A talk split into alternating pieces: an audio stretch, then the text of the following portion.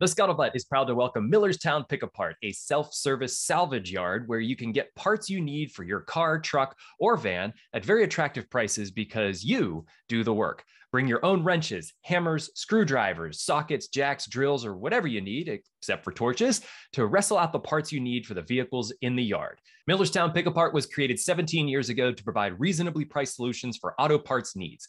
Millerstown is the perfect fit for those seeking discount auto parts to repair their own vehicles. Millerstown has a huge inventory of cars, which they purchase from individuals, towing companies, and auctions, and from its sister auto salvage recycling operation. For hours, directions, inventory, parts availability, and pricing, you can go to pickapartyard.com. That's P I C A P A R T Y A R D, pickapartyard.com, or call 724 224 4777. That's pickapartyard.com or call 724 224 4777. Laying blame does no good. Wanting retribution for the ills of the past does no good. The only thing we can do is to endeavor to create a brighter future for these people.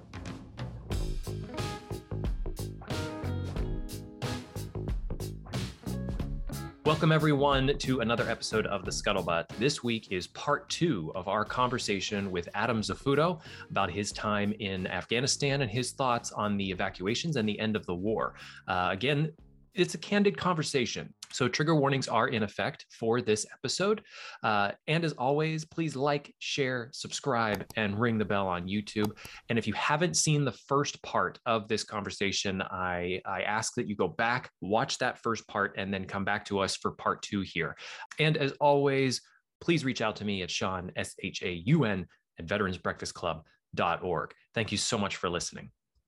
Being on some text threads with Afghan veterans who you know, guys who fought in Afghanistan in different units and kind of keyed in on the right signal channels of, of where you can find like real factual information and seeing like, man, hey, and knowing, hey, the 205th Corps just surrendered, the 215th Corps just surrendered, like, and seeing armories full of weapons falling to the Taliban, it was like, hey, man, this isn't being covered by the news. Yeah, yeah. Nobody's talking about the fact that like multiple capitals and provinces are falling and everything's collapsing back to Kabul. And that's where I just found this to be this.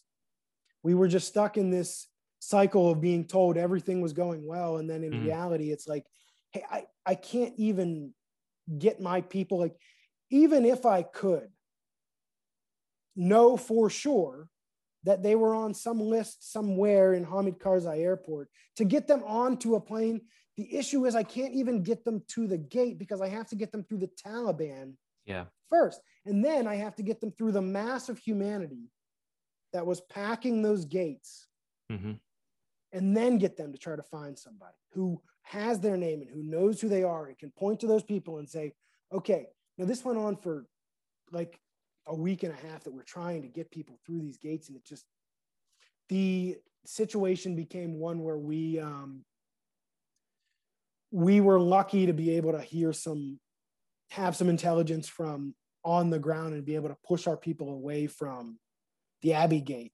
Um, and that, like, it may have saved people's lives, you know? Yeah. But we don't and know. The Abbey Gate was where the uh, was where the, the suicide, suicide bomber. attack, happened. and that was just sort of what we were waiting for. Like, yeah, that so was what, that was almost an inevitability. It was like, yeah, somebody's gonna do something, so speed it up. Yes. Yeah. And it was seeing pictures from the other side of those gates of mm. there's there's some videos out there and i think um i think that that's a this is also an issue that we as a nation need to like we need to be laser focused with is the men and women who were at those gates um, and that were manning some of those entry control points they need to be cared for. Their mental health needs to be cared for. Because if anyone has seen some of the videos of what was happening, you have Marines and you have American paratroopers who are in their hearts good people. Mm-hmm. They're just, it's a 19 year old kid who is having to shoot rubber bullets into a crowd of women and children, you yeah. know, and shoot tear gas into crowds of humanity that are just trying to escape the guys on the other side back there who are going to kill them if they don't get through and they're this is something that I don't think psychologically that anyone was ready to deal with, much less a 19 year old kid. Yeah. Um, who they were asking to do this. And then when that um that suicide bomber hit the Abbey Gate, it, it became this like, well, we knew that was gonna happen. Everybody who we were kind of keyed in with knew like it's only a matter of time and like man you're asking a 19 year old kid to shoot tear gas and rubber bullets into a crowd of people for their own good and it's mm-hmm. god awful and it i think just the thing that like a that a lot of veterans kept saying is as we talked is like it didn't have to be like this. It didn't have to be like this. It didn't have to it didn't have to all fall down like this. It didn't yeah. have to be this mass of humanity attempting a like an airlift out and now we find ourselves in the reality of we left tens of thousands of people behind tens of thousands of people that if we do not get them out of afghanistan they are going to be executed and that's that's the part that maybe sean we put a little content warning up mm-hmm. um, where we can get into, I think, a little bit of some of the firsthand reports from the ground of of what was was happening. So if you have um, sensitive ears and you're not interested in hearing about some of what has been happening on the ground, then we'll put in a, uh, a content warning here. But totally. Um, so the executions started pretty much immediately. Mm-hmm. Um, from the beginning of the evacuation, the executions kind of started. They were um, the Taliban had always been executing interpreters. Whenever they would find them at home, they would kill them. Um, and now it became with a complete lack of governance, any interpreter that was outside of you know Kabul was getting killed. And so what happened is um, inside of Kabul, there's a couple of Western hotels. One of them is the Serena Hotel. Um, and so what the Taliban was doing was they were sending out text messages to and emails to known interpreters, and this is where um, this was coordinated with with outside governments. This wasn't just um, the Taliban. There was there was some money and some technical expertise behind this that definitely shows that this was an opportunity for people who don't like us to put a couple arrows into our back on the way out. Um, they sent out false visas and false visa information to a lot of known uh, individuals and told them to meet at the Serena Hotel. Mm-hmm. Um, some of the people we were helping to kind of shepherd through were also kind of sent that information. Um, mm-hmm. And we, luckily enough, um, having some in like some intelligence connections, were able to kind of ferret out that like do not send them to the Serena Hotel. The Serena Hotel is a death sentence. Mm-hmm. And what was happening is people were showing up to the Serena Hotel, well dressed men in suits that anyone would think were Western. Were, they would show them, oh, yeah, they were leading them out back and they were getting shot. And that's these things that were happening. Like as we're on the ground evacuating people, the Taliban is shooting people mm-hmm. behind a hotel. They're using technical expertise from outside countries to do it as well. Yeah. Um, outside of just things like that, you had the Taliban was just taking their general approach to uh, crowd control, which is indiscriminately beating people with cables, firing AKs at them. Yeah. Um, or beating them with their AKs. I've saw beating them with their that. AKs, beating them with cables. It's all of the things that we've we know that they're known for. Um, some of the things that became like, man, this is not just a rebel group taking a city. You know, there's you mm-hmm. can look at you can look at rebel groups taking cities and go like, okay, it gets rough sometimes, but there's times when they're like, okay, we all got to govern, and maybe we don't, you know, doesn't get biblical, but right. Um, some of the, the reports on the ground were one of them was the wife of an interpreter uh, who was pregnant she was beaten with a cable um, until she was bleeding.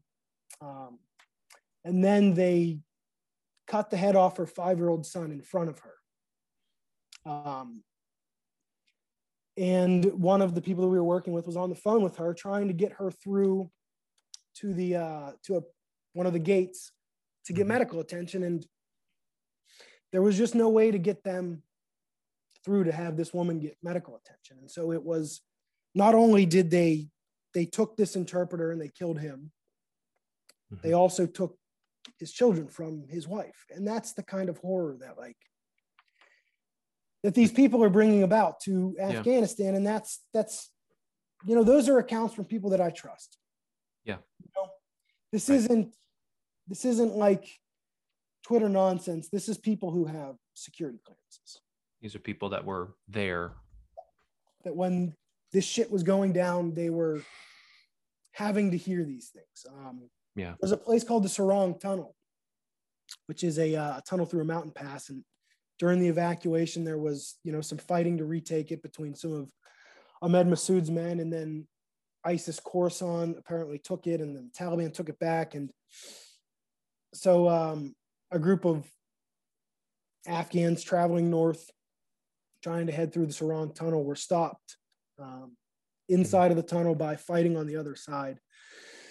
And so you have a number of diesel vehicles inside of a small, poorly built tunnel pouring diesel fumes into a tunnel. And a um, the sister of an interpreter got out of the bus with her brother um, and he was held down at bayonet point while she was raped um, outside of the Salang tunnel um, so these are things that are just like they're heartbreaking and they're happening and they're happening to real people yeah and i think the thing that again i come back to is it didn't have to be like this Mm-mm didn't have to be like this. Um, and I think what uh, those first couple days after this really showed to me was the enormity of the issue.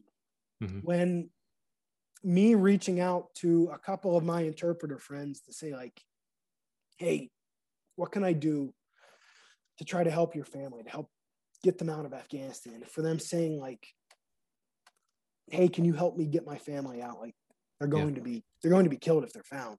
Right. Um, you can't. I, I can't say no to that. That's that's not that's not. I don't have it in me to. Somebody I yeah. might. I don't have it in me to say that. Right. And to to be hearing it on the ground in in real time, knowing what these people are having to go through, and it is just absolutely heartbreaking, and the enormity of it. The um, mm-hmm. just the number of passports I've seen and information cards, tazkiras, which are the Afghan identity things of like the Taliban's not just coming to uh, to kill the interpreters. It's not just their kind of mo. It's it's you. It's your brothers. It's your sisters. It's your parents. It's, it's your get kids. The, we'll get everybody. Yeah. And we're and gonna and we're just gonna kill them. We're gonna brutalize. Yes. Yes. It's going. It, we're going to make an example of it, and that's where I find this us as a nation having to take a stand and say like okay i have to at least do everything yeah. i can to try and help these people because like my god what hell did we leave them in mm-hmm. if we and i i've just um over time it becomes more like clear to me the um the sadness that i find is is really i think in like that idea of those Afghan girls that we had promised and we had told about a different future. Like there's a real sadness in the like the reality of the fall of Kabul and the fall of Afghanistan. Yeah, but yeah. I think there's also a like compounding sadness to those to that loss of dreams, to that loss of all of that hope you and all of those ideas. Yeah, yeah of a there's, future. There's being. there's no way to accurately measure that level of to, to, to finally have a taste of education and future and hope and freedom and and uh, yeah yeah and this was one of those things that we knew there will be no girls school in under the taliban that is no. that is something that can be 100% unequivocally like stated it will not happen and they made that very clear when i it's again, it's one of those things that for people who were in Afghanistan and who care about Afghanistan, like they blew up a girls' school in April. You know?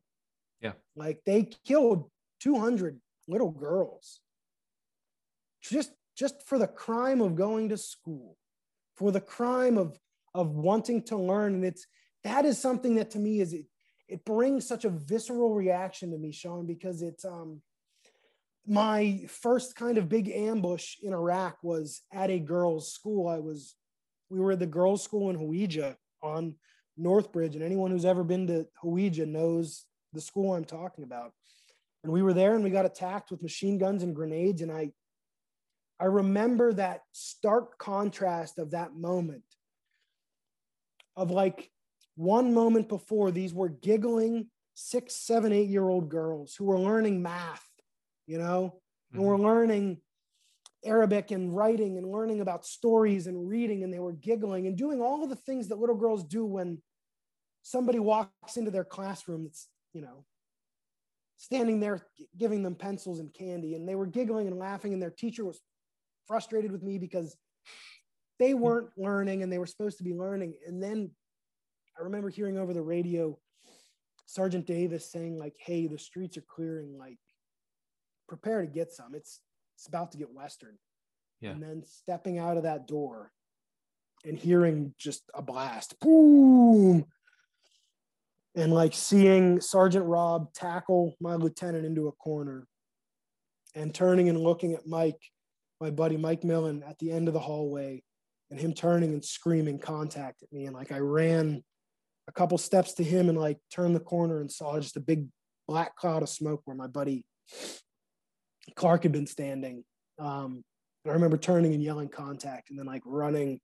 And in that moment of like that black cloud of smoke over my friend and then turning and just hearing hundreds of little girls screaming was like and hearing the rounds like hitting the side of the the school like hearing heavy machine gun rounds like slapping into the side of a you know they were shooting with a, a pkm or something at us and hearing like a heavy pkm round hitting the the side of a girl's school was like this this like moment of terror and horror of like, my God, they just want to learn. Like, and it right. was they did that to make a point that yeah. you guys came to this school and you think that matters.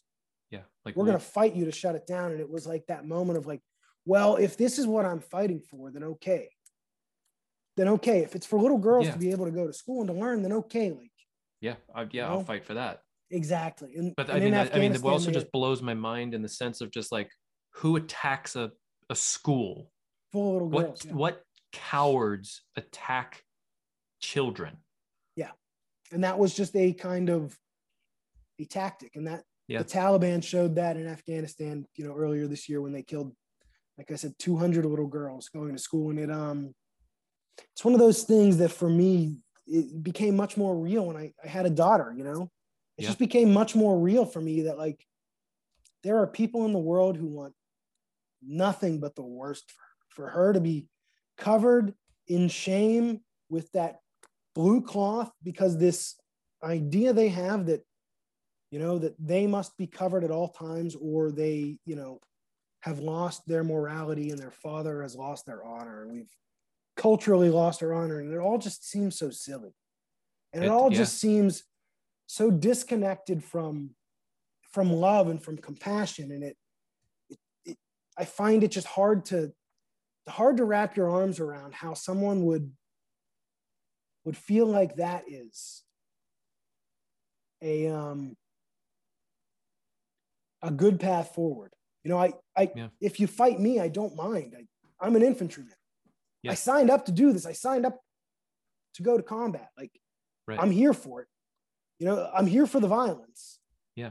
Like, if you want to fight me, fight me. That's fine. But like, leave the leave the little kids out of it. Leave the girls out of it. Like, yeah. If, like, why do you have to bring them into it? Why do you have to bring the children into it? And that was also another thing that I we like to have this sanitized version of our war. And the sanitized version of our war isn't real. The right. reality of the reality of Afghanistan is they were using children as suicide bombers. Yeah. So you ask, what kind of horror can these people bring about into the world? Well, these are the people that we have on video. Listen, the audience can go search it out. There Mhm. was an Australian um, news cameraman who was with a group of Americans, uh, or sorry, he was a an Australian um, diplomat who was Mhm. working for the Australian aid organization and was with some Americans. And there was an American with a, a helmet cam on, and the American like looks and sees a little child, a 12 year old kid, man, doesn't know any better, who had a whole life ahead of them. Mhm. And they dressed them in white and they strapped a bomb to them and they walked them around a corner and sent them towards the Americans. And that little child walked up and blew themselves up. And it wounded this Australian, and I believe it killed an American. Um,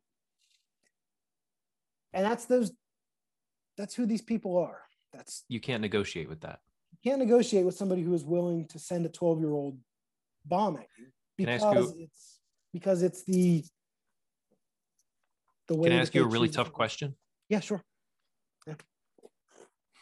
Given that that Yeah. story, how long would you have been willing to stay in Afghanistan? How long would you have thought the US should stay to to stop that level of violence and and hate? i just don't know i don't there was there was a time when i would say like when i was there in 2013 it made sense. Mhm. it made sense to stay there and it made sense to keep fighting. Um, but as time went on you started to see like we weren't making progress and we weren't number one we weren't making progress but we weren't doing the right things and we weren't changing. We, we're making the same mistakes. We're making the same mistakes over and over and over and over again. And that became like well we can't keep doing this. And i i don't know. I i think if i had my kind of pie in the sky way if i was the commander in chief and i was running that um the pullout i i think i would have stayed another couple of years. Mhm. i think 18 months being a like a baseline i Mhm. would have um Well, how I long do you think the US should have stayed? I think another couple of years. Yeah. I think that would have been enough time for us to have um, to have helped build the Afghans' capability logistically, Mhm. um, maintenance and support wise. Like that's that's part of the issue that we were dealing with in Afghanistan was you had an army which was built around these ideas of having a Western helicopter fleet to chopper it around to Mhm. support these hot zones of having a commando force to bring in to, to fight your war and then jump out and get out of there. And then the real kind of nail in the coffin for the Afghan army was when the president pulled the contractors that worked on the helicopters. Because when the helicopters stopped coming, the commandos stopped coming, and, and all of those combat battalions that had been going through the ringer for, you know, 10 months kind of said, nobody's coming. Mhm. Nobody's coming to save us. And that's something that, you know, you can go through and you can put up with just about anything if you know somebody's coming to get you. Nobody wants to fight for a lost cause. And when nobody's yeah. coming to get you, what's the point, man? And those Afghan soldiers at the end, they hadn't been paid. They were running out of ammo. They were running out of food. They probably hadn't had a decent meal in weeks. They definitely hadn't been paid in weeks. And at the end of the day, they did what everybody else says at the end of something. They, I just want to go home. That sounds very like the home. the South Vietnamese. I just want to Just go home. No ammo, no support. I'm out of ammo. I'm out of money. I have no Yeah. food. I haven't eaten. What am I fighting for? These there, there's more of them today than there was yesterday. I just want to go home. And Mhm. a lot of them just threw down their weapons and went home. And I don't blame them. And I don't, I don't fault them because at the end of the day, it's they were abandoned. Mhm. we abandoned them and that's there's i kept you know i i stay as far away from the news as possible Mhm. i try to but I, I kept hearing about like a crisis of conscience and how electing donald trump again was a crisis of conscience for our country and joe biden was going to fix everything and the only thing i can think now is like what crisis of conscience are we not having at this moment in time? How are we not asking ourselves, my God, what have we done? Right. And how have we done this? And how have we allowed ourselves as a nation to have slipped, like to have slipped and fell so far that we don't even make the simple demand that we don't care what you do when we're gone, but we're bringing our people with us. And that's gets to the point where like I think the American people aren't aware of the enormity of the issue. And there's plenty of Americans. I've been in contact with a number of them. And it's one of the things that in all of this, as I have felt ashamed to be an American, like the first time in my life that I mm-hmm. have felt ashamed to be an American, what I have found is this like, I have taken some real pride in like the veterans that have worked to help to get us to where we're at to try to get these people out. There, there seems to be no desire for this administration to do anything but to say that this is a smashing success. And that to me is and that to me is very frustrating to say like listen, I don't fucking care. Yeah. Pardon my French, I don't fucking care who gets the credit or who gets the blame. Right. Blame the last guy, blame yourself, take all the credit, pass the credit on to whoever. I don't care. Just, We're talking about people's lives, about human beings. Right. Just get them and out. About, and about just simply our honor as a country. This, I think, is a stain upon our nation's honor that, like, the thing that we can do now to mm-hmm. pour some OxiClean onto it and try to do everything we can to get it out is let's get these people out. Let's yeah. make that promise. Let's get these people out. Let's say we're not going to just give up. We're not going to surrender. We're not going to leave them to this, this new hell Taliban 2.0 with TikTok. Like right. that doesn't sound like it. Mm-hmm. How about an idea where we get these people out and they have an opportunity to build a new life here and the choice to live as they choose? And we can all be good neighbors. And that's an idea that these people can strive for and that these people embodied in the idea of a free Afghanistan, mm-hmm. something different. Because this is just one culture demanding that everybody else live like them and to live in this hell of their creation now. And I can't find a better way to say, well, we can do something about that. We can get these people out. We can do whatever we have to do to get them out because that is something that we as a country can look back and say, God, what a nightmare. But at least, at least at the end of that nightmare, we were able to do something that was worthwhile. And maybe that's just for myself and for other veterans to feel like it wasn't all for nothing. But that idea mm-hmm. of like a free Afghanistan, of a free Afghan woman, that idea can live on. You know, mm-hmm. they may have lost their homeland. Let's give them a new home. The one thing that I learned in Iraq, meeting with Shia army and meeting with Sunni tribal leaders and meeting with Kurdish interpreters and Kurdish tribal leaders and in Afghanistan and talking with Pashtuns and Tajiks and Hazaras, it's like, man, people are a lot the same everywhere you go. Mm-hmm. They kind of just want, you know, they want a job, they want to work, they want a nice house. Not doesn't have to be too big. They want a nice car that works. They want a better life for their kids.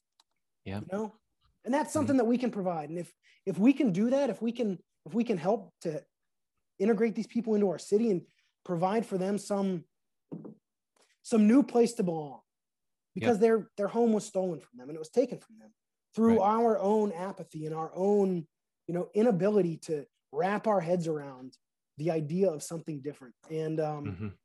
i just find it to be one of those things that like we as a society and as a, a community i think here in pittsburgh especially can really make an effort to like just because it went down like that doesn't mean we have to leave all of the broken toys laying around.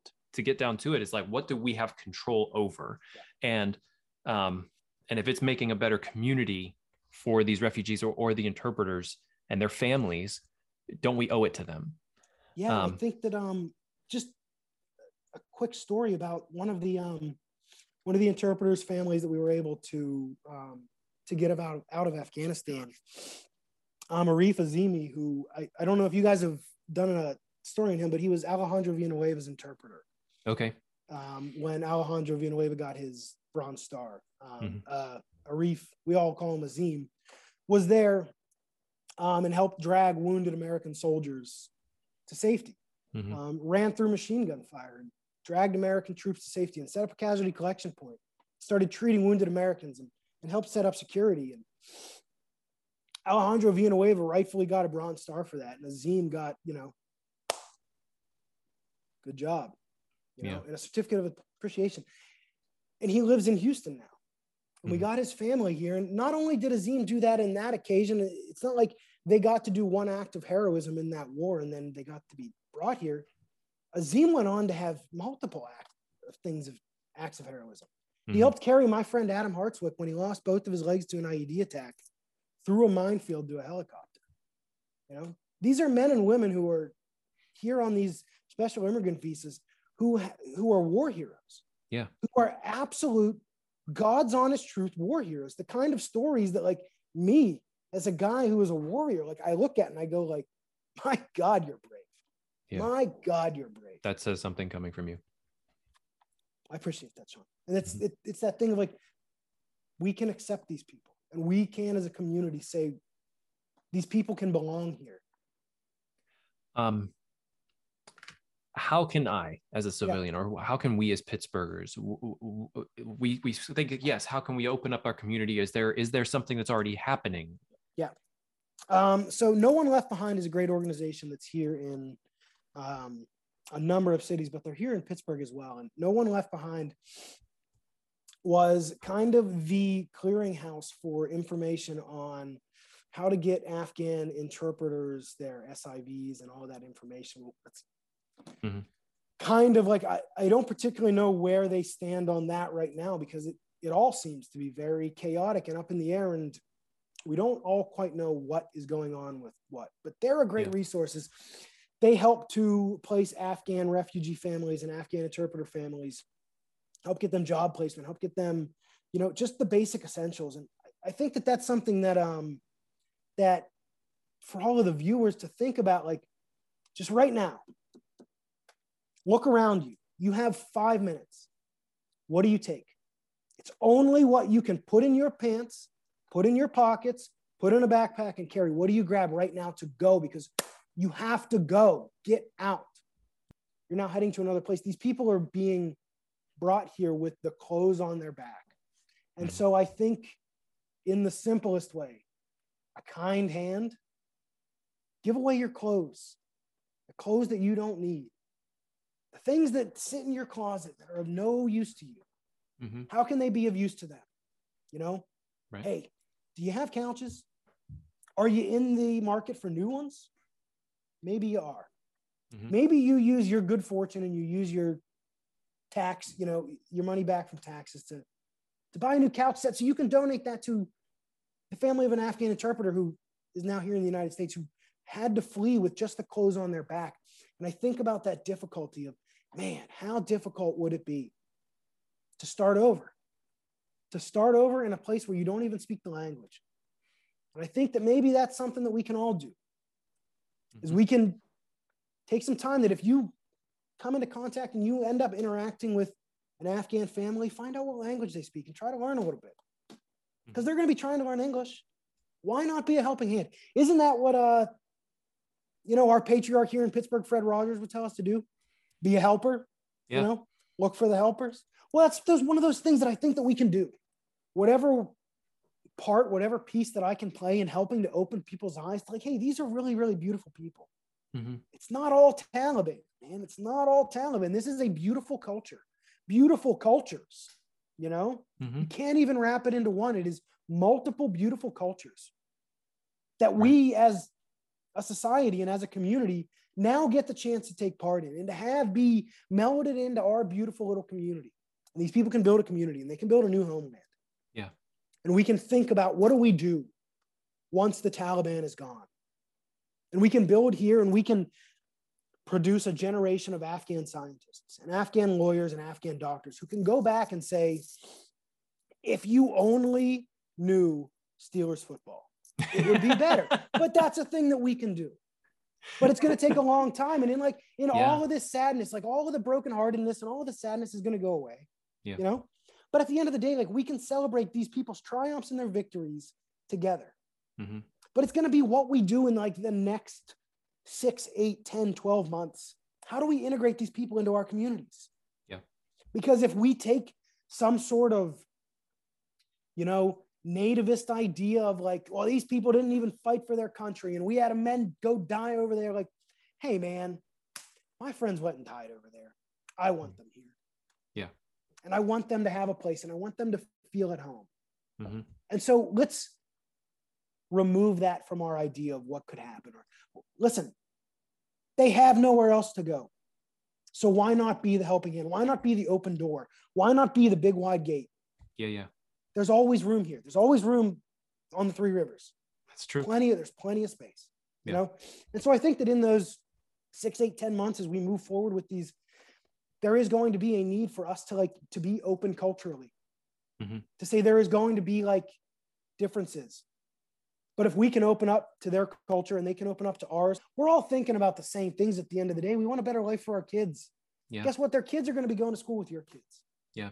Why not? Why not have your kids opened to a different cultural understanding of the world? And why not give those children their first experience of America Mhm. being loving, hugging, open arms?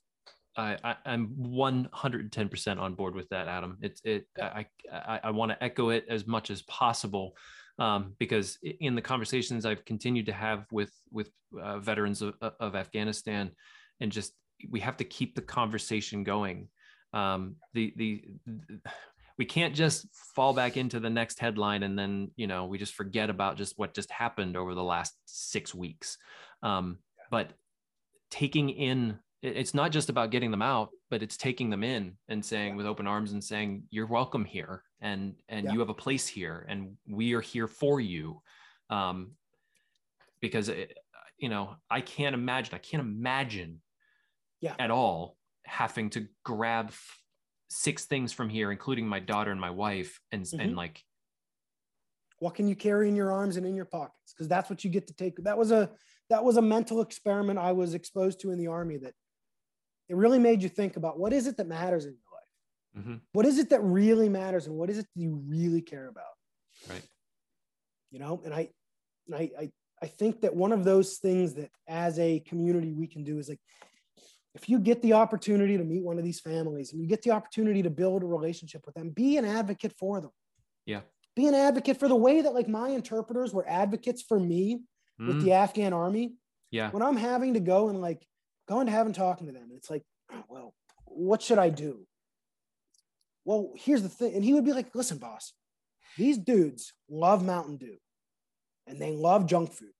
Get them some junk food. Get them some mountain dew. And so every week i'd bring them a couple cases of mountain dew and some like absolute garbage that a nutritionist would like be like no no no no no. It's better for them to go get shot at than for you to give them that. But i would give them just trash and candy and garbage and oreos and snickers and everything that they could think of that like afghans can't get their hands on yeah. you know? But it's that those things of like be an advocate for them now. Yeah. you know? That when they come here and you get to meet them and they're like well i want to get a job. Like how do well what do you want what do you want to do? Yeah. What do you know how to wanna- do? And then be an advocate for them and maybe go see how you can use your connections. Totally. One of the things in the world that like when you expand and when you think about like hey how many people do i know? Mhm. i don't know probably a couple thousand right? Maybe one of those people can help my friend. Yeah. You know? And i think that if we kind of take that that effort in and we as a, a community we say like let's make it our communal effort to not let these people fail Right. to not let this fail because we can we can as long as you have like uh as long as there's hope there's a chance you know? Totally. as long as there's hope there's a chance. And so as long as we give these people a hope i'm saying like listen it may take six months for you to feel like you even know how to get around Yeah.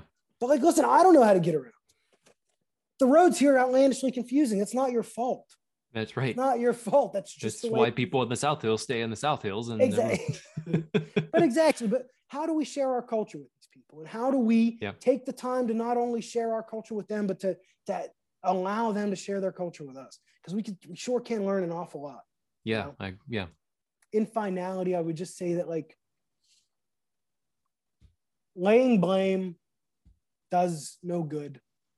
Wanting retribution for the ills of the past does no good. The only thing we can do is to endeavor to create a brighter future for these people. Yeah. And that's something that we can do. It's going to take us acting as a community and acting in tandem with each other to do that. And it's it's something that uh, there was a, a term that was was used a lot there was shona ba shona. And that means shoulder by shoulder. And that was the idea of how we were going to fight the Taliban, shoulder to shoulder.